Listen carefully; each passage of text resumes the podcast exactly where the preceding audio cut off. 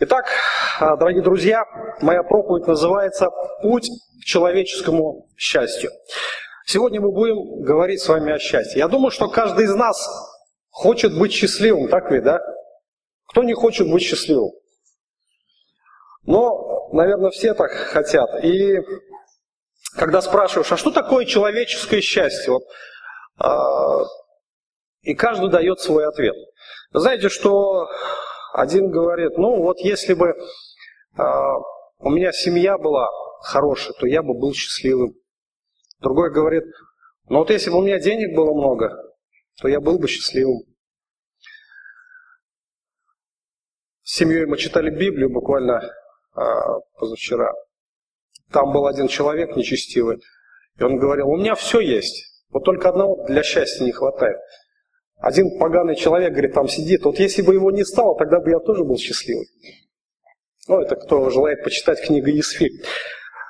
Видите, у каждого есть свой подход к счастью, но что есть на самом деле такое счастье?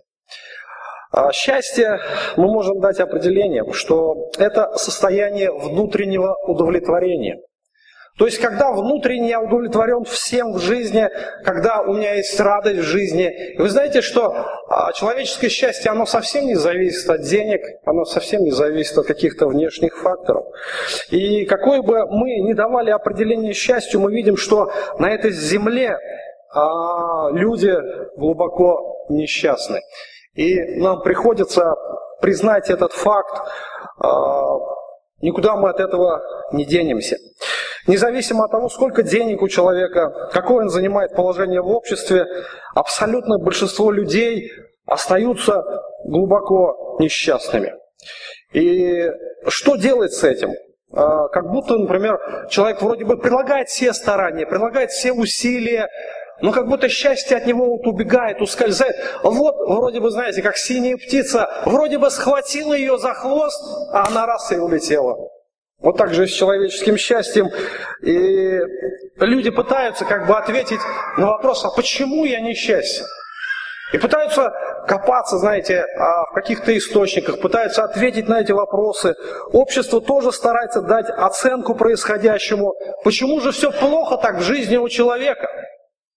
Вы знаете, сегодня есть а, различные институты, различные движения, которые пытаются исследовать человеческую жизнь, исследовать человеческую душу. Психотерапевты, психологи стараются залезть внутрь человеку, чтобы а, понять, а почему же человек несчастлив? И вы знаете, у них очень остроумные ответы. Они говорят, наверное, твой дедушка был, заложил в тебя плохую карму, поэтому ты несчастен. А, ты не виноват, потому что тебя родители а, в детстве не так воспитали. Или еще что-то этому подобное а, стараются объяснить каким-то абсурдом совершенно. Но, но сегодня мы будем говорить о том, что говорит о счастье Бог. Что напрямую зависит на, от нашего счастья, да, и почему человек несчастен. Все очень просто. Счастье в Боге. Два слова. Счастье в Боге. Без Бога нет счастья. Вот и все. Все очень просто. И поэтому сегодня, в этот день, а, мы будем говорить о том, как же найти счастье в Боге. Откройте второе послание Коринфянам, 5 глава, 20 по 21 стих. Апостол Павел а, пишет следующее. Итак, мы посланники от имени Христова, и как бы сам Бог увещевает через нас от имени Христова просим, примиритесь с Богом. Ибо не знавшего греха Он сделал для нас жертву за грех, чтобы мы в нем сделались праведными перед Богом.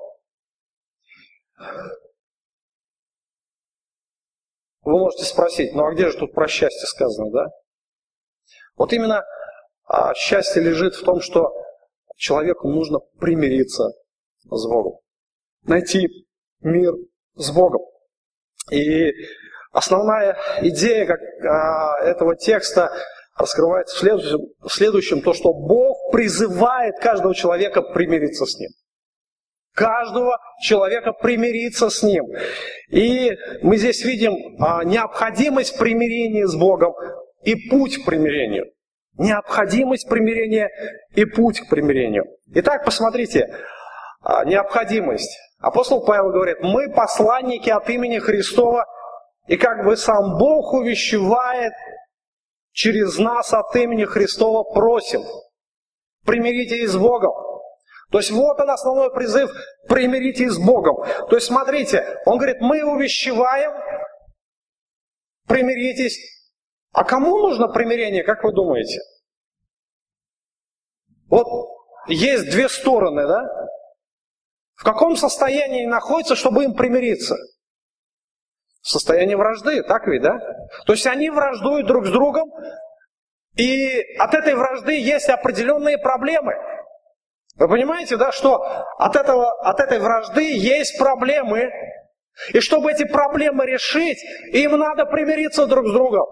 Им надо найти мир друг с другом. И посмотрите, апостол Павел говорит о том, что а, мы просим, или сам Бог увещевает через нас. Сам Бог увещевает через нас. Увещевание – это настойчивый призыв к примирению. Это настойчивое требование. Люди, примиритесь с Богом. Итак, данный текст призывает каждого из нас примириться с Богом. И Павел говорит о том, что он, и не только он, но и все верующие в Иисуса Христа являются посредниками а, именно этого призыва. Он говорит, сам Бог увещевает через нас. Мы являемся посланниками этого служения примирения. И сам Иисус Христос дал это поручение церкви своей. Каждый христианин, познавший мир с Богом, теперь имеет миссию на земле – возвещать примирение. Посмотрите на текст, а, на два стиха выше, с 18 стиха Павел говорит, «Все же от Бога, Иисусом Христом, примирившего нас с собою и давшего нам служение примирения. Потому что Бог во Христе примирил с собой мир, не вменяя людям преступления их, и дал нам слово примирения. Смотрите, Бог во Христе примирил мир и дал это служение церкви своей, чтобы церковь могла возвещать вот этот мир с Богом. Блаженный мир с Богом. Это путь к человеческому счастью, это путь к вечной жизни. И Он дал нам миссию.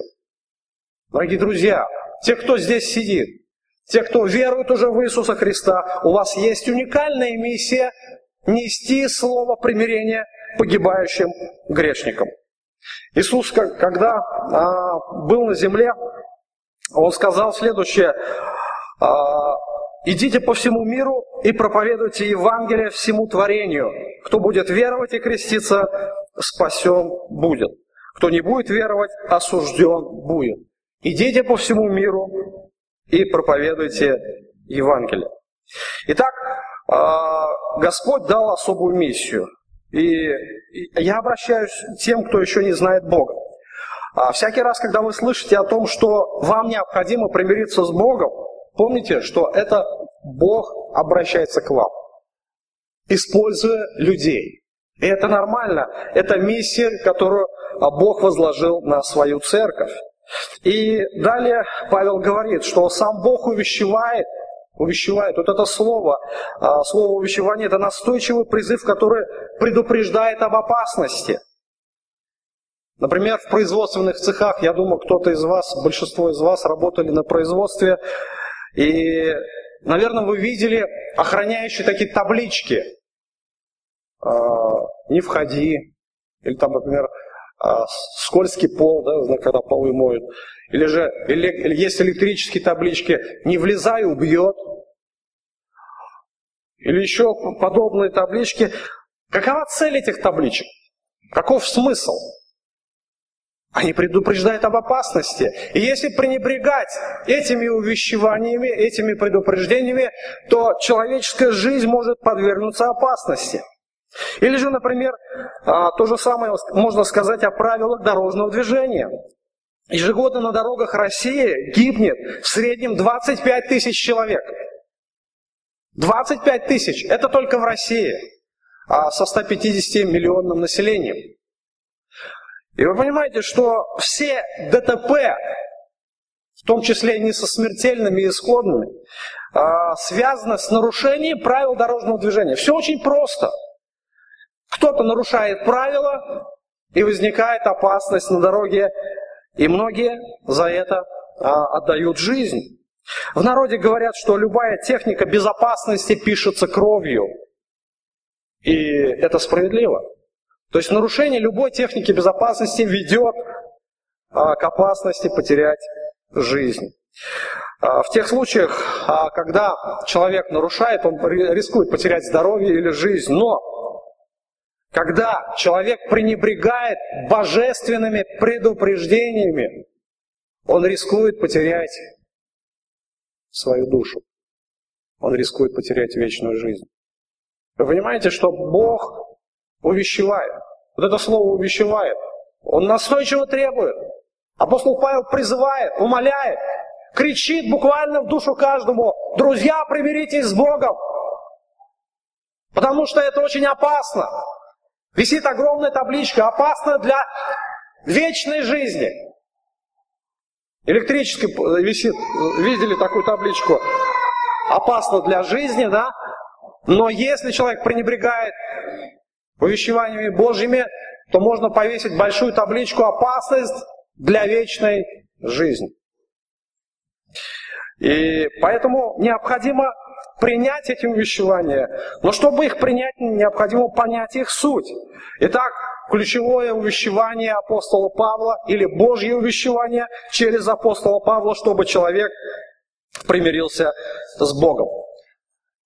Человек должен примириться с Богом. Но вы знаете, что проблема? А если я не понимаю проблему, а почему я должен примириться? Многие могут сказать, а у меня с Богом же все нормально. Но не важно, что думает человек о себе. Важно понять, что Бог думает о человеке.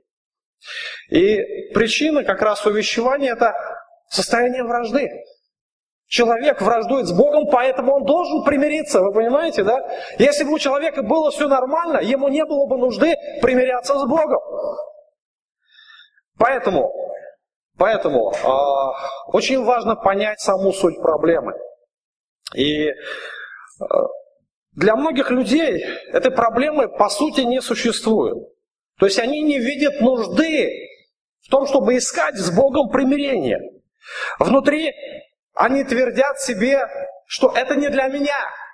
Это удел слабых людей и так далее. Примириться нужно, например, тем же маньякам, убийцам, преступникам, но я не такой, как все. Я не такой, как они. Кому же нужно примириться с Богом? Вы знаете, а, я так провел некоторый анализ и сделал такую, такую группировку, да, а, кто же все-таки из людей враждует с Богом? Кому нужно примириться с Богом? Ну, во-первых, а, это те люди, которые открыто высказывают свою ненависть к Богу. То есть они открыто показывают свое противление, они ведут греховный образ жизни. Они не, не отрицают своей греховности, а, враждебности, но Господь им не нужен.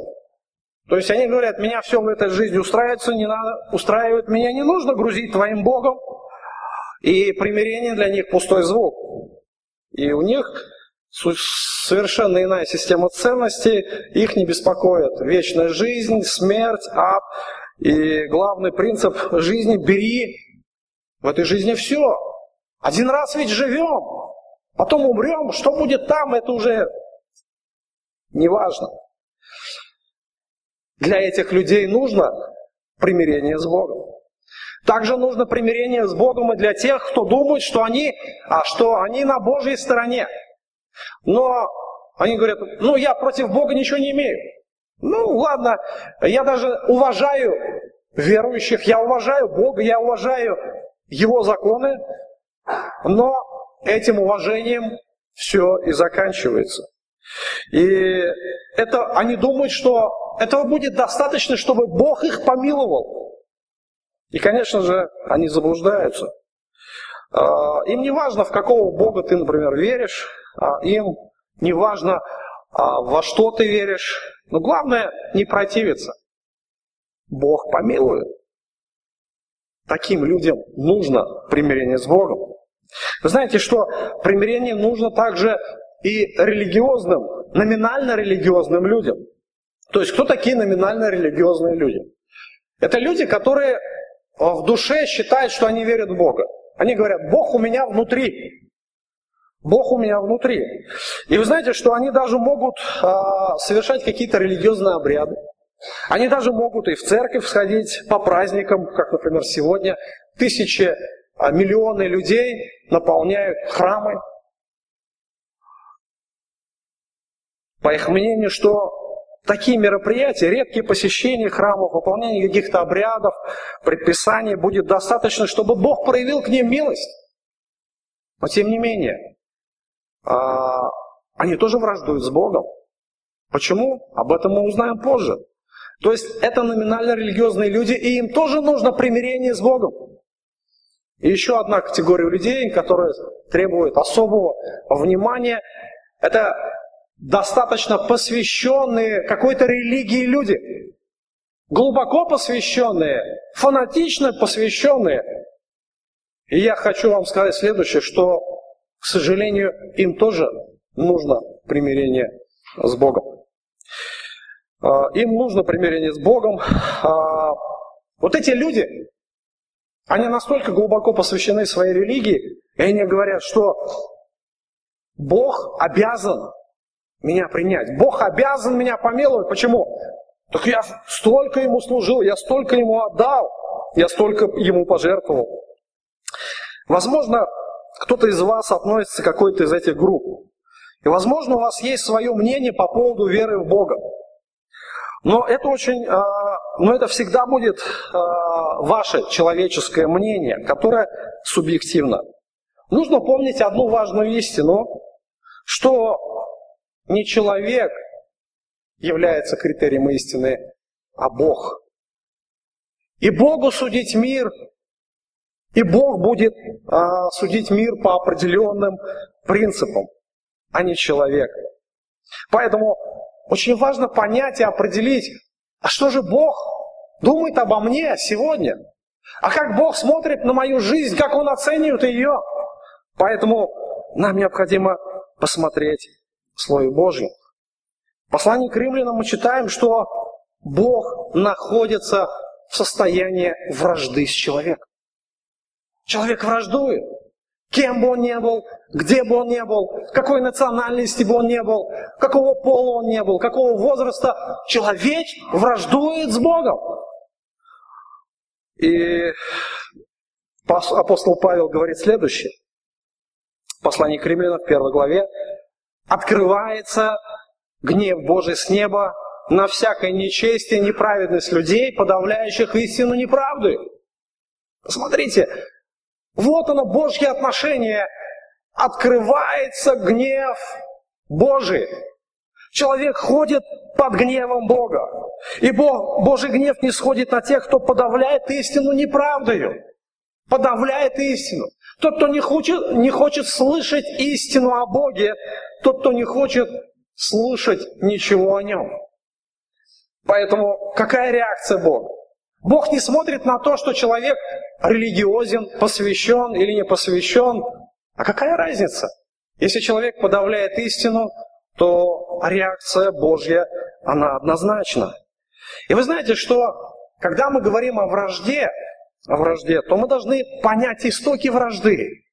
Вражда это не то, что человек, например, ну, пытается Богу бросить вызов. Эй, ты, где ты там наверху? Я тебя не боюсь, и я не верю в тебя. Нет, это не вражда. Вражда, она лежит намного глубже. И вражда началась, она э, раньше, чем мы можем себе это представить. Итак, давайте два слова скажем об истории вражды. Когда же все началось? Откуда пошла эта вражда человека и с Богом? Почему человеку нужно примириться? Первое, что мы должны для себя ясно осознать, что человек – это творение Бога. Человек был сотворен по образу и подобию Божию.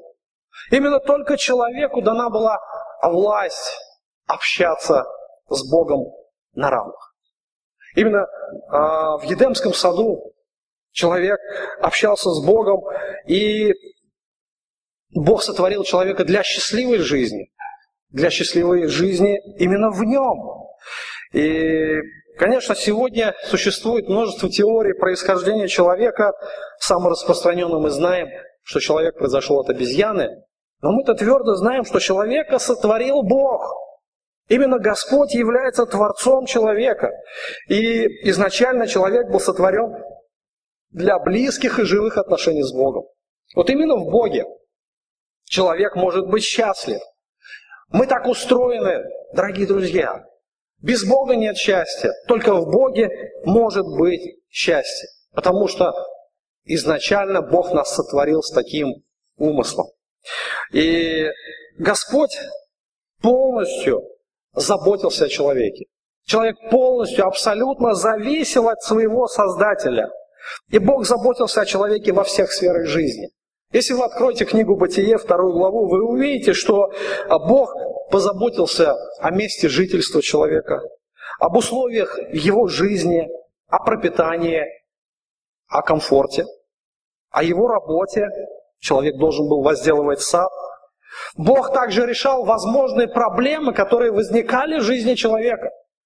Адам даже не знал проблему а, своего одиночества, и Бог первый раз в Едемском саду сказал, нехорошо, нехорошо быть человеку одному.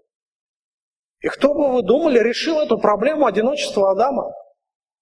Конечно же, Господь. Господь решает эту проблему, и когда Адам увидел свою жену, он возрадовался, он а, воскликнул от восхищения и начал говорить стихами. Вы знаете, Господь знает человеческое сердце, Он знает, как удовлетворить наши потребности, как решить наши проблемы. И все было хорошо. И мы так устроены, что счастливы мы можем быть только в близких отношениях с Богом. Только в близких отношениях с Богом. Вы знаете, что а, отвергнув идею Бога, человек отвергает свое право быть счастливым. Без Бога счастье невозможно. И если мы посмотрим на Писание, то мы можем увидеть с вами а, иллюстрацию, когда а, Господь сравнивает отношения Бога и человека как пастырь и овцы. Вот представьте себе овца, да, ее счастье целиком и полностью зависит от пастыря. Она всего видит-то на 6 метров. И она ест только определенную пищу. Она очень слабое животное, она не может противостоять хищников, у нее нет даже рогов, как, например, у баранов или козлов, да, которые могут как-то защищаться. И овца, она слышит только голос пастыря, и она радуется своему пастырю, она идет за своим пастырем. Но представьте себе, если овца заблудилась, какая ее ожидает участь? Или же она достанется а, хищникам, или станет а, жертвой бандитов, воров, или же ей определена голодная участь. Она не сможет выжить просто так самостоятельно. Ей нужен пастырь. Вот так же и человеку нужен Бог. Господь в Едемском саду оставил одну единственную заповедь для человека – не вкушать от дерева познания добра и зла. Соблюдение этой заповеди было свидетельством того, что отношения человека и Бога были в гармонии. И как только человек согрешил,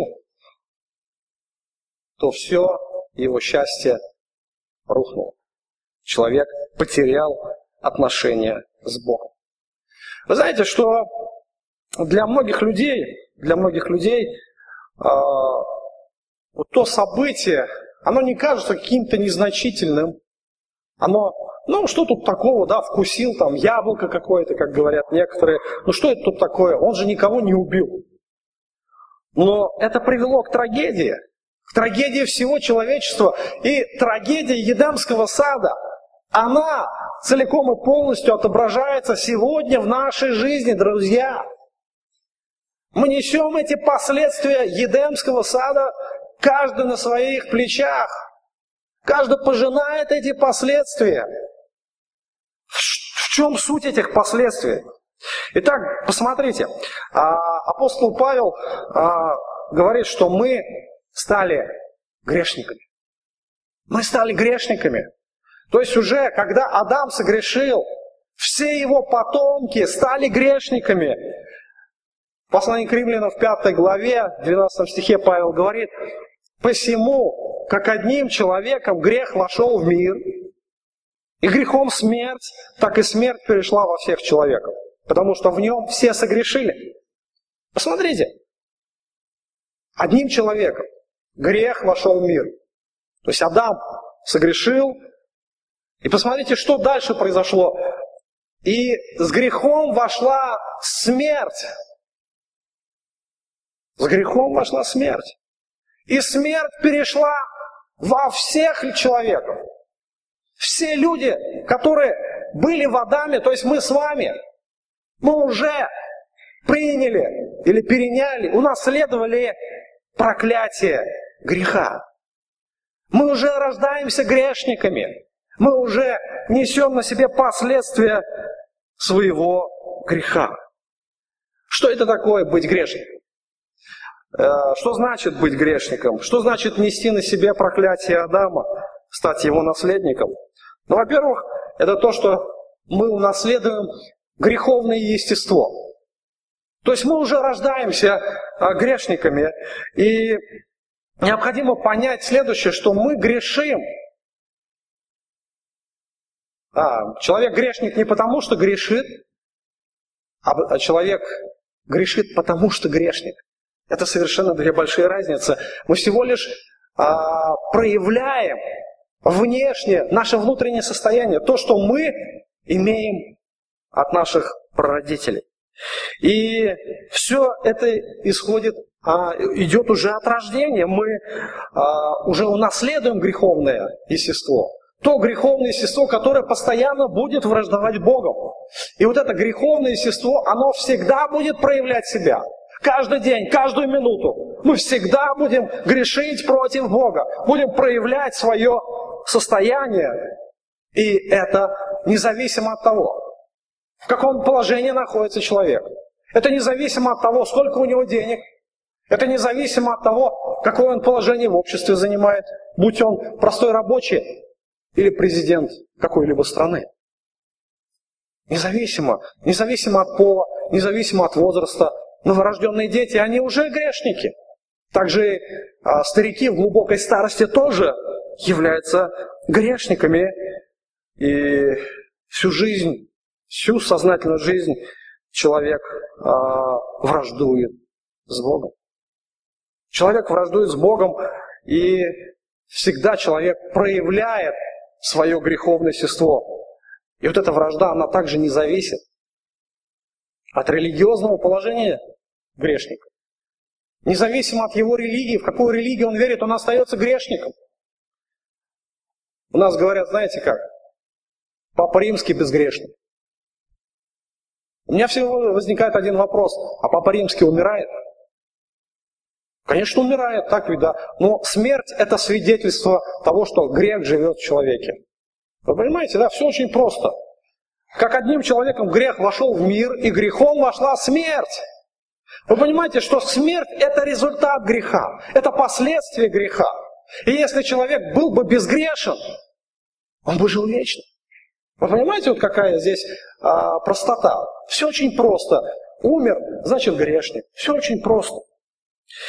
И необходимо также отметить а, а, масштаб, масштаб а, грехопадения. То есть человек не только физически умирает, он еще и духовно. И причем мы знаем, что этой смерти подвержены все без исключения. Апостол Павел также в послании к римлянам говорит, как написано, нет праведного ни одного. Нет разумевающего в сознании бы, кто мог достичь Божьего, а, Божьих стандартов. Воля человеческая. Никто не ищет Бога.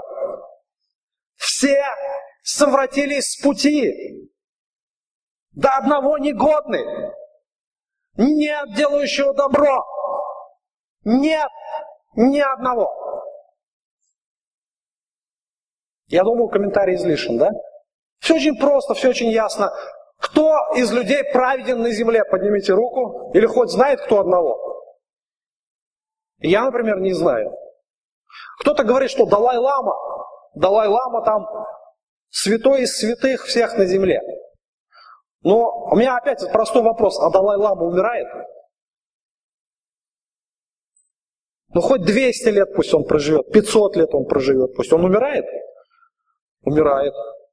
Тогда э, почему он умирает? Он грешник, да? Все просто, друзья, все просто. Поэтому нет праведного ни одного. Таков Божий, э, Божий диагноз человека.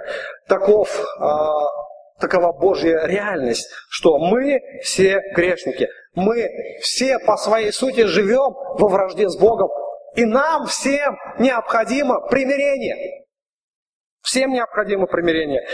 Но это еще не все. Это еще не все. А, чем закончится вся история вражды? Она закончится судом. Бог приведет каждого на суд. Человек будет судим Богом. Все предстанут пред Ним. Я думаю, что кто читает Библию, знает этот текст а, Священного Писания, книга Откровения, 20 глава, с 11 стиха. «И увидел я великий белый престол, и сидящего на нем, от лица которого бежало небо и земля, не нашлось им места. И увидел я мертвых, малых и великих, стоящих перед Богом, и книги раскрыты были, и иная книга раскрыта, которая есть книга жизни, и судимы были мертвые по написанному в книгах сообразно с делами своими. Тогда отдало море мертвых, бывших в нем, и смерти ад отдали мертвых, которые были в них, и судим был каждый по делам своим. И смерти ад повержены в озеро огненное, это смерть вторая. Кто не был записан в книге жизни, тот был брошен в озеро огненное. Вот она реальность, реальность, которая, а, с которой столкнется каждый человек. Те, кто верил, те, кто не верил, те, кто был богат или беден, кто был религиозен или атеист, неважно. Все столкнутся с этой реальностью. Помните главную истину. Богу судить мир. Поэтому призыв Павла вот это увещевание Павла, оно актуально для каждого из нас. Примиритесь с Богом. Возникает следующий вопрос. А как? Каким образом? Как мне примириться с Богом? Я не хочу идти на этот суд, который описывается в Священном Писании. Я не хочу быть в том месте проклятия и ужаса, и я не хочу потерять надежду. Ведь озеро Огненное – это место, где уже нет надежды, где нет искупления, где нет вообще ничего, будет одни ужасы и страдания. Конечно, не дай Господь испытать то состояние кому-либо из нас, друзья. Поэтому Павел говорит, я кричу вам, увещеваю, как бы Бог через меня говорит, примиритесь с Богом. Это перспектива человека, любого человека, враждующего с Творцом. Посмотрите последний стих. Последний стих этого текста говорит, что кто не был записан в книге жизни, тот был брошен в озеро огненное. Друзья, есть исключение. Это хорошая новость. Есть исключение, чтобы не попасть на то место суда. Кто там не будет? Кто не был, а кто будет записан в книге жизни, тот не будет на том суде. И кто не был записан в этой книге, тот будет брошен в озеро огненное. И сразу же, я думаю, если вы нормальный человек, у вас возникнет первое желание, о Господи, я хочу быть там записан. Так, да? Кто не хочет записан быть в книге жизни, руку поднимите. Ну, вы все нормальные люди, я думаю, что у вас правильно а, мышление, правильно а, вы мыслите. И здесь, в этом же тексте, посмотрите, Апостол Павел показывает путь к примирению с Богом. Путь. Друзья, вы сейчас услышите самую важную весть, которую вы должны услышать. Это Евангелие. Это то, а, что сделал Бог. Не что мы должны сделать для своего спасения, а что сделал Господь. И если вы не поймете евангельскую весть, поверьте, вы проживете свою жизнь напрасно. Вы абсолютно проживете ее напрасно. Каким бы вы героем не будете, вы все равно пойдете на суд. А какой смысл моей прожитой жизни, моих там 70, 80, пускай 120 годам жизни, если всю вечность человек проведет в погибели? Посмотрите, апостол Павел э, говорит, что э, вот она, самая важная истина, которую все мы должны принять. Чтобы быть по-настоящему счастливыми людьми, чтобы быть с человеком с надеждой. Знаете, что смерть, она пугает многих людей, но верующим смерть не страшна. Почему? А потому что они знают, куда они идут. Итак, э, вы знаете, что многие люди, очень многие люди, я знаю многих людей, которые осознают свою греховность, которые пытаются что-то сделать для того, чтобы избежать Божьего суда, они начинают искать, искать какие-то пути, выходы. Кто-то пытается уйти в религию, но они не там ищут. Они не там ищут. А, был такой человек на земле, его звали Мартин Лютер. Он служил долгое время монахом в монастыре. И вы знаете, что это был монах из монахов. А, как говорят сегодня, чемпион в своей области. Как апостол Павел говорил о себе, я э, первый был в своем роде. Никто не мог соревноваться со мной по моей ревности. Я еврей из евреев по учению фарисей. Вот так же Мартин Лютер мог сказать о себе, я монах из монахов. То есть по своей святости, человеческой я имею в виду, конечно, никто не мог с ним состязаться. Греховное бремя давило на Мартина Лютера и не давало ему покоя. Он не мог спать ночами, и часами он проводил свое время в исповедальне, смущая и мучая своих наставников. И как бы ревностно он ни старался, он не мог найти душе своей покоя. Он понимал, что в этом нет радости. А, в монашестве нет удовлетворения, и он взывал Богу. И вы знаете, в одночасье Бог посетил его, и его осенила истина, что праведный верою жив будет. Вера в Иисуса Христа. Праведный верою жив будет. И с тех пор его душа ликовала, с тех пор он нашел покой у ног Христа. Вы знаете, что множество людей, подобно Лютеру, мучаются в бесполезных поисках, а жемчужина вечной жизни совсем рядом. Нужно всего лишь ее приоткрыть, понять и принять сердцем. И очень важно помнить следующую истину, что мы ничего не сможем сделать для своего спасения. Абсолютно ничего. Бог ничего не, а, не требует с нас, потому что мы не способны ничего сделать. И вот эта истина, которую открывает апостол Павел, это истина о замещении. Что такое замещение? А, то есть мы Иисус Хри... с Иисусом Христом, можно сказать, поменялись местами. То есть Иисус встал на наше место. Он умер за нас, за грешников. Он взял всю ответственность за наши грехи на себя. Интересно. А, Бог совершил искупление рода человеческого. И Бог во Христе примирил с собой мир, как пишет апостол Павел. Именно Бог сам делает этот шаг человеку. И прежде чем понять а, всю глубину этой истины, давайте а, разберем несколько а, таких истин, которые показывают уникальность этой идеи, уникальность евангельской вести. Ну, во-первых, мы должны помнить, что Бог свят. И Его святость абсолютна. Его святость, она безгранична, и она никогда не войдет в наше сознание никакое сравнение. Мы не сможем понять, насколько Бог свят, насколько Бог чист и насколько Он бескомпромиссен к греху. Вы знаете, что Его святость, она несет в себе идею справедливости. И его святость требует наказания за грех. И единственная цена за, наши, а, за грехи человека – это смерть. То есть смерть в озере Огненном. Такова цена искупления души человека. Я думаю, что вам видно, это надпись «Возмездие за грех – смерть». И вы знаете, что сам Бог а, решает вот эту проблему, проблему а, человека, а, примирения человека с Ним. Потому что сам Бог не способен достичь вот этих критериев святости, удовлетворить все критерии святости. И Бог дал это средство, средство замещения, и Он не приемлет других путей.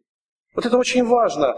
И если бы Бог дал другое средство, например, ну не обязательно было Иисусу Христу страдать за наши грехи, то, наверное, Он бы не был уже справедливым Богом. Согласитесь со мной? Представьте себе картину такую. А, как бы вы отнеслись к судье, который отпустил бы убийцу ребенка, или даже нескольких детей. А, или же, например, он дал взятку, чтобы освободить виновного, да, какого-нибудь олигарха или чиновника. И, конечно же, негодованию на этого судью не было бы предела, так ведь, да? Человек бы негодовал, говорил, да, продажная такая тварь, и так далее ругался бы на этого судью, и он, э, потому что он коррупционер. Нас всех возмущает коррупция в политических силовых структурах. Мы можем часами возмущаться от того, что полицейские, судьи, чиновники берут взятки, что нигде нельзя добиться справедливости. Нас это возмущает, крайне выворачивает наизнанку. Между собой мы можем выходить даже из себя, да? Даже ударить кулаком, кулаком по телевизору, негодуя на всех этих взяточников. Но когда речь заходит о Боге, о Его справедливости, то ни у кого не возникает возмущения по поводу того, что Бог должен закрыть глаза на преступление. Вас не возмущает тот факт, что Бог, почему Бог должен прощать вас? Почему Бог должен миловать вас, не вменяя вам преступление? Когда общаюсь с религиозными людьми, в других религиях, они говорят, ну, Бог нас помилует и все, Он же Бог. Я говорю, ваш Бог свят? Да, наш Бог свят. Тогда как ваш святой Бог может закрыть глаза на твои преступления? Ты ведь преступник, согласись, ты же грешишь. Да, я грешу, но Бог меня простит, помилует. Тогда ваш Бог не святой и несправедливый. Бог же, истинный Бог, является справедливым Богом. И он э, будет судить этот мир. Этот суд будет строгий и необратимый. И Господь по справедливости воздаст каждому по делам его. Поэтому, когда Господь дал это средство примирения, у него не было других путей. Вы знаете, что э, сам Бог предложил это средство. То есть Он является автором вот этого э, пути примирения с Ним, не человек. То есть это не наша прерогатива в том, чтобы примириться с Богом. Люди вроде бы ищут какие-то пути для того, чтобы достичь мира с Богом через религию, через обряды, через какие-то жертвы, но этого недостаточно. И сам Бог применяет это средство. И вы знаете, что а, какой бы человек путь ни выбрал, если он отвергает вот этот Божий путь, его ничего не спасет. И вы знаете, что у Христа, а, у Христа не было другого пути, как только пойти на смерть ради спасения грешников. Вот представьте себе такую картину. Иисус Христос, Сын Божий, вечность, проводящая на небесах. Все небеса поклоняются Ему. Его Слово обладает высочайшим авторитетом.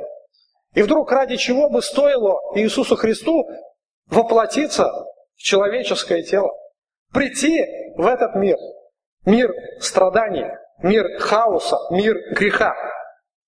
И просто так Господь, вроде бы, а, если бы были другие пути у человека к примирению с Богом, то зачем Христу было идти на смерть? На ужасные страдания, на поругания вот эти все, оплевания, то, что он испытал, претерпел, предательство. еще много чего он мог, он претерпел. Для чего это нужно было? А потому что другого пути не было. Только один путь. И Христос был как раз той а, жертвой, которая удовлетворила всю Божью святость, удовлетворила все его суды. И Писание говорит, он не знал греха. Посмотрите, представьте себе Иисус Христос не знал греха. Кто из людей мог на земле сказать следующее, кто из вас обличит меня в грехе? Вы так дерзнете сказать кому-нибудь? Хоть в одном грехе, кто сможет обличить меня? Если я так скажу, меня сразу завалит обличениями, да?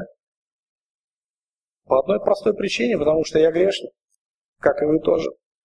Но только Иисус мог так сказать, дерзнуть и заявить религиозным вождям Израиля, кто из вас обличит меня в грехе? Когда Иисуса взяли, повели на суд, на суд Синдриона, его пытались обвинить, его пытались э, оклеветать. Знаете, искали свидетелей, чтобы обвинить его. Не было свидетелей. Хотя жизнь Христа была открыта, она была на виду, на показ, но не было свидетелей, которые бы видели, что Христос где-то сказал или сделал то, что не угодно Господу, то, что противоречит божественным стандартам. Даже тогда, когда нашли лжесвидетелей, и даже их показаний было недостаточно. Писание а, говорит, что Он явился как раз тем святым жертвенным агнцем. И вы знаете, что он не знал греха. И вот эта вот идея замещения, что за виновного должен умереть, а вернее, за виновного должен умереть невиновный, она как раз лежит в этой идее евангельской вести. Идея спасения. За грешников умирает безгрешный. Вы знаете, что такое слово Пасха? Вот сегодня в народе празднуют Пасху – для людей Пасха это связано с куличами или с крашенными яйцами. Но народная традиция это, в принципе, неплохо. Но основание Пасхи лежит совершенно в другом. Это ветхозаветная история, вообще это еврейский праздник. А буквально Пасха происходит от еврейского слова «песах», что значит «прохожу мимо». За полторы тысячи лет до Иисуса Христа, до тех евангельских событий, которых а, произошли э, тогда э, народ израильский выходил из Египта. То есть не просто он выходил, а Бог выводил его из рабства египетского. Фараон ожесточил свое сердце, он не пускал израильтян, но Господь шаг за шагом, судами вынуждал фараона отпустить Израиль. Десять судов произошло, и уже последний суд, который должен был состояться, это умершление первенцев. Ангел-губитель должен был пройти по всему Египту и умертвить всех первенцев, от скота до человека, от раба до фараона. И прежде чем совершить эту казнь, Господь дал повеление, что израильтяне должны взять агнца мужского пола без порока, взять к себе его домой, держать его 14 дней и потом заколоть и в пасхальную ночь собрать кровь, помазать косяками, э, косяки дверей этой кровью. И когда ангел-губитель будет проходить мимо, он увидит кровь, и он говорит, я пройду мимо. Вот это слово «писах» как раз «прохожу мимо». Почему ты проходишь мимо? Можно спросить его. Почему ты там совершил суды? Почему ты там умертвил первенцев, а здесь ты прошел мимо? А потому что здесь он увидел кровь. Он увидел, что здесь пролилась кровь невинного агнца. То есть вот этого ягненка за виновного был умершлен невиновно. Была отдана жизнь. И как раз Христос стал этим пасхальным агнцем. Апостол Павел говорит, что Пасха наша Христос, заклан за нас. Вы понимаете, да? Господь стал на наше место – он взял проклятие грехов наших на себя. И тем, кто поверил в Него, суды Божьи пройдут мимо. Друзья, я хочу спросить вас, когда вы предстанете, умрете, кто возьмет ответственность за ваши грехи?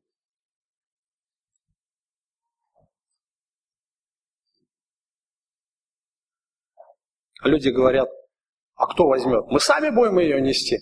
Вот если вы так утверждаете, значит, вы пойдете в погибель. Вы понесете ответственность за свои грехи на себе.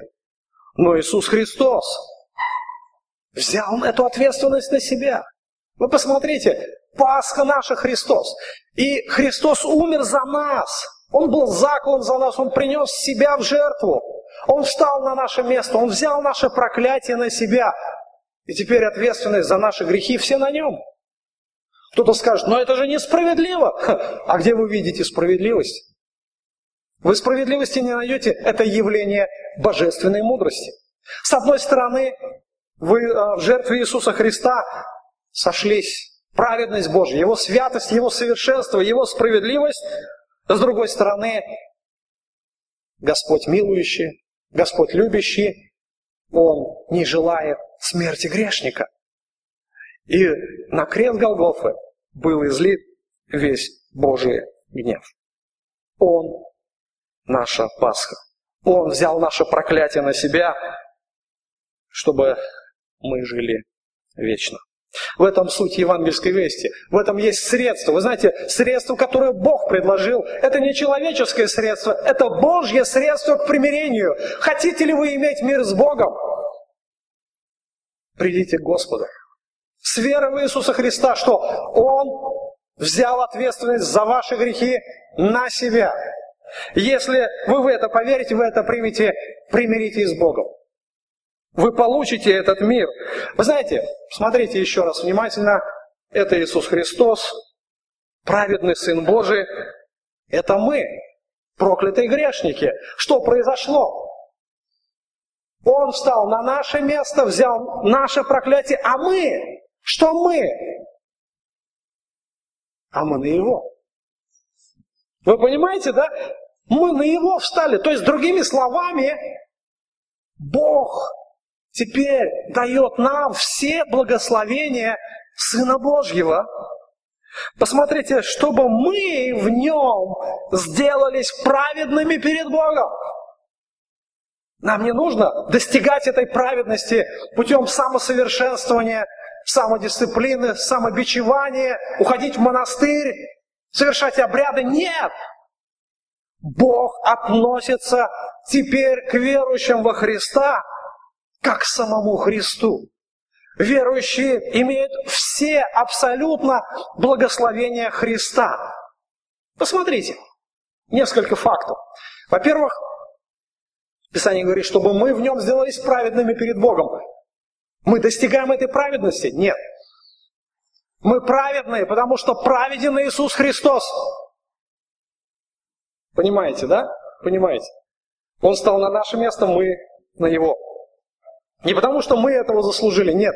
Так сделал Бог. Он не вменяет нам преступления, но Он нас считает праведными. Он засчитывает нашу праведность, потому что Иисус праведен. Бог дает святость. Писание говорит, что мы народ святой. Мы люди святые, но не потому, что мы достигли этой святости.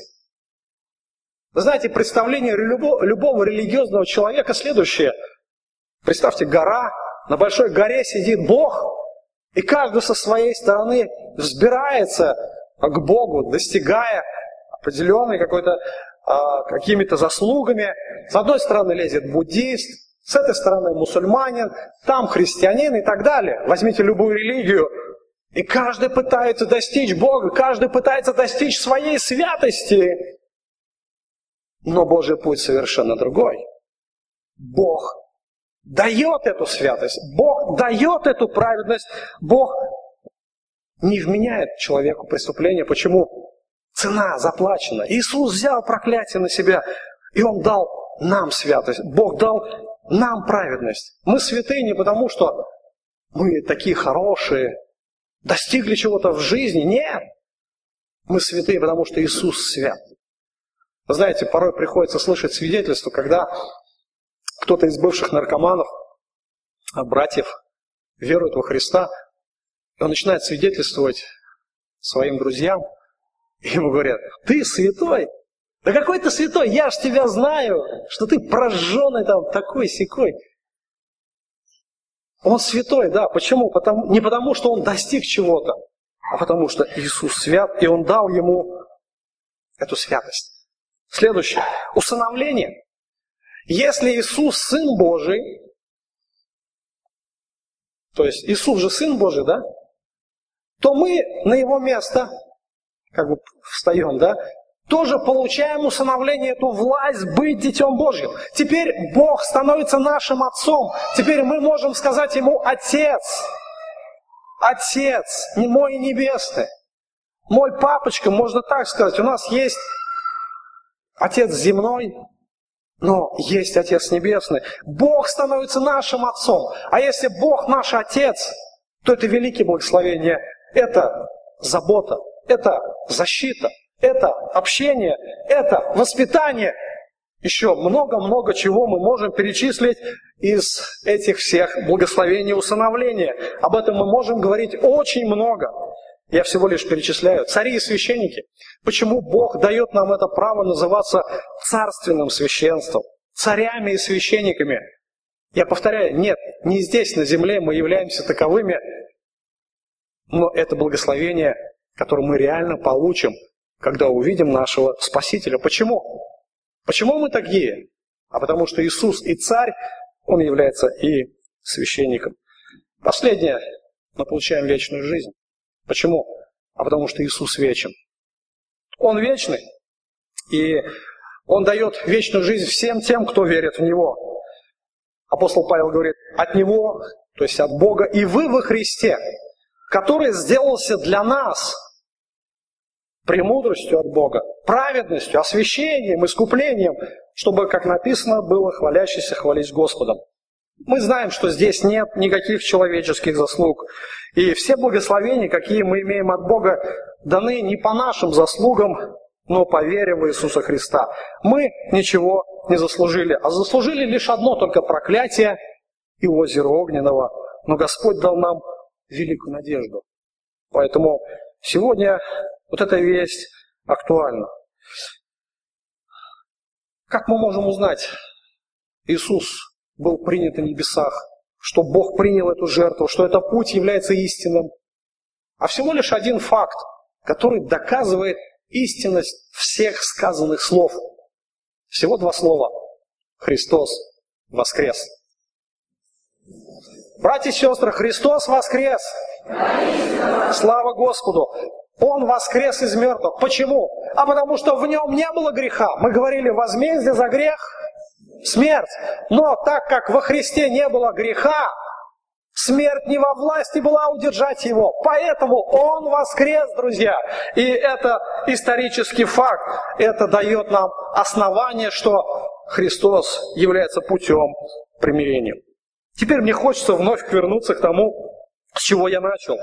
Человек является несчастным по своей сути, потому что он живет во вражде с Богом. И первый шаг счастливой жизни лежит в принятии той вести Евангелия, о которой сегодня мы с вами говорили. Этот, эта весть, что Христос умер за нас, и Он воскрес для нашего оправдания, является основанием для вечной жизни. Если вы не примиритесь с Богом, то вы проживете свою жизнь напрасно.